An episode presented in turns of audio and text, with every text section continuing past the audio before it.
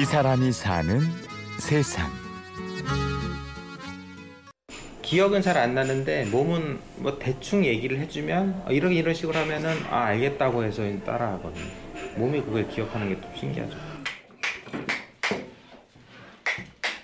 고영규 씨는 목공방을 운영하고 있습니다. 수강생들은 각자 자신이 디자인한 대로 판재나 각재를 이어붙여 모양을 만듭니다. 만져보면 손으로 만져보면 아. 단차가 나요. 어. 단차 나는 부분이 생겨요. 어쩔 수 네. 없이. 레벨이 거의 맞으면 그냥 음. 몇만 살짝만 접고 하면 되는데 이게 이제 이 단차의 정도가 심하면은 대패질을 많이 해야 되죠. 의자나 서랍 등을 만들 땐 주먹장이라는 맞춤 방식을 쓰는데요.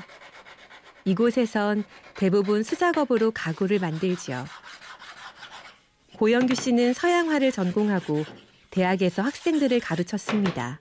대학 강사료가 이제 뻔하잖아요. 그리고 1년에 절반밖에 는 월급이 안 나와요. 그럼 그 월급을 가지고 살기가 너무 힘든 거죠. 그래서 한 4년 정도를 하다 보니까 살기도 참 힘들고 그러던 차에 또 강의가 또 끊어졌어요. 미국에서 건축 디자인을 공부하고 있던 누나의 영향도 있었습니다. 나무를 이용해서 가구 쪽을 한번 도전을 해보는 것도 좋을 것 같다라고 얘기를 하더라고요.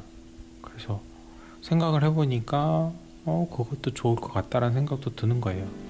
내가 어떤 가치를 뭐 비싸지는 않지만 어느 정도라도 인정을 받고 판매가 되고 그걸로 내가 먹고 살 수 있다라면 참 좋은 일이겠다라는 생각이 들었던 거예요.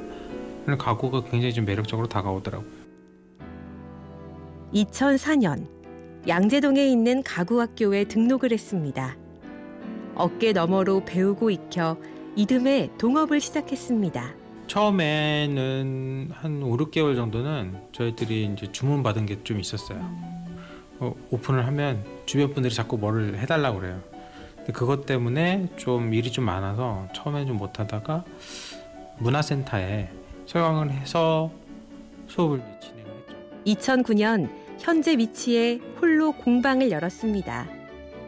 수작업을 하는 곳을 찾아 멀리서 이곳까지 찾아올 정도로 공방은 자리를 잡았지요. 하지만 그는 여전히 새로운 작품을 만드는 작가입니다. Slow Furniture란 그룹에 속해 매년 전시회도 엽니다.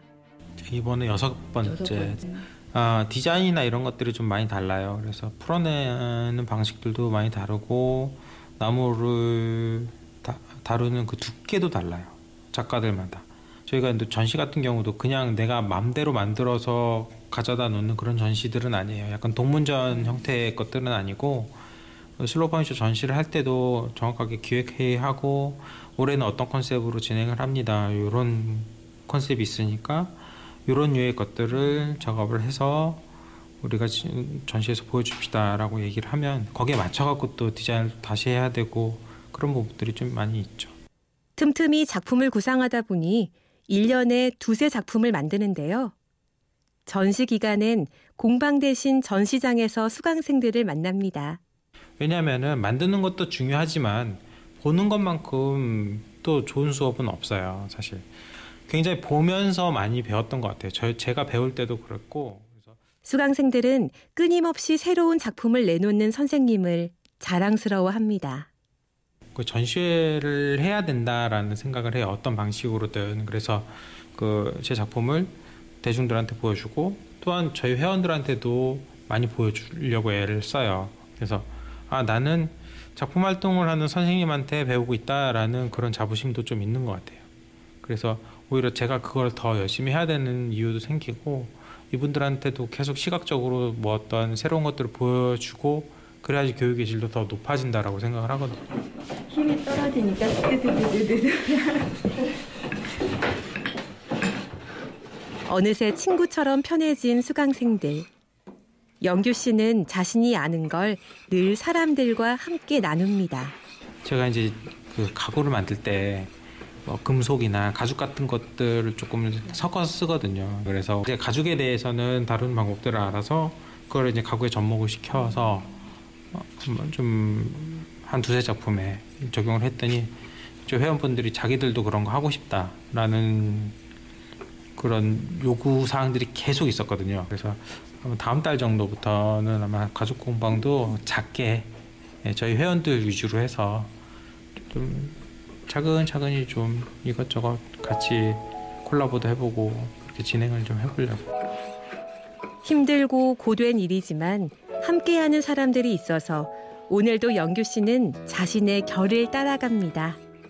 남들이 하는 식으로 하면은 어떻게든 안 되고요. 내가 내 칼라를 가지고 내가 제일 잘할 수 있는 걸 가지고 나만의 것을 잘 꾸려 나간다고 하면은 뭐 그거는 별 문제가 없지 않을까라는 생각이에요. 이 사람이 사는 세상. 오늘은 나무 작가 고영규 씨를 만났습니다. 취재 구성 홍지은, 내레이션 임현주였습니다.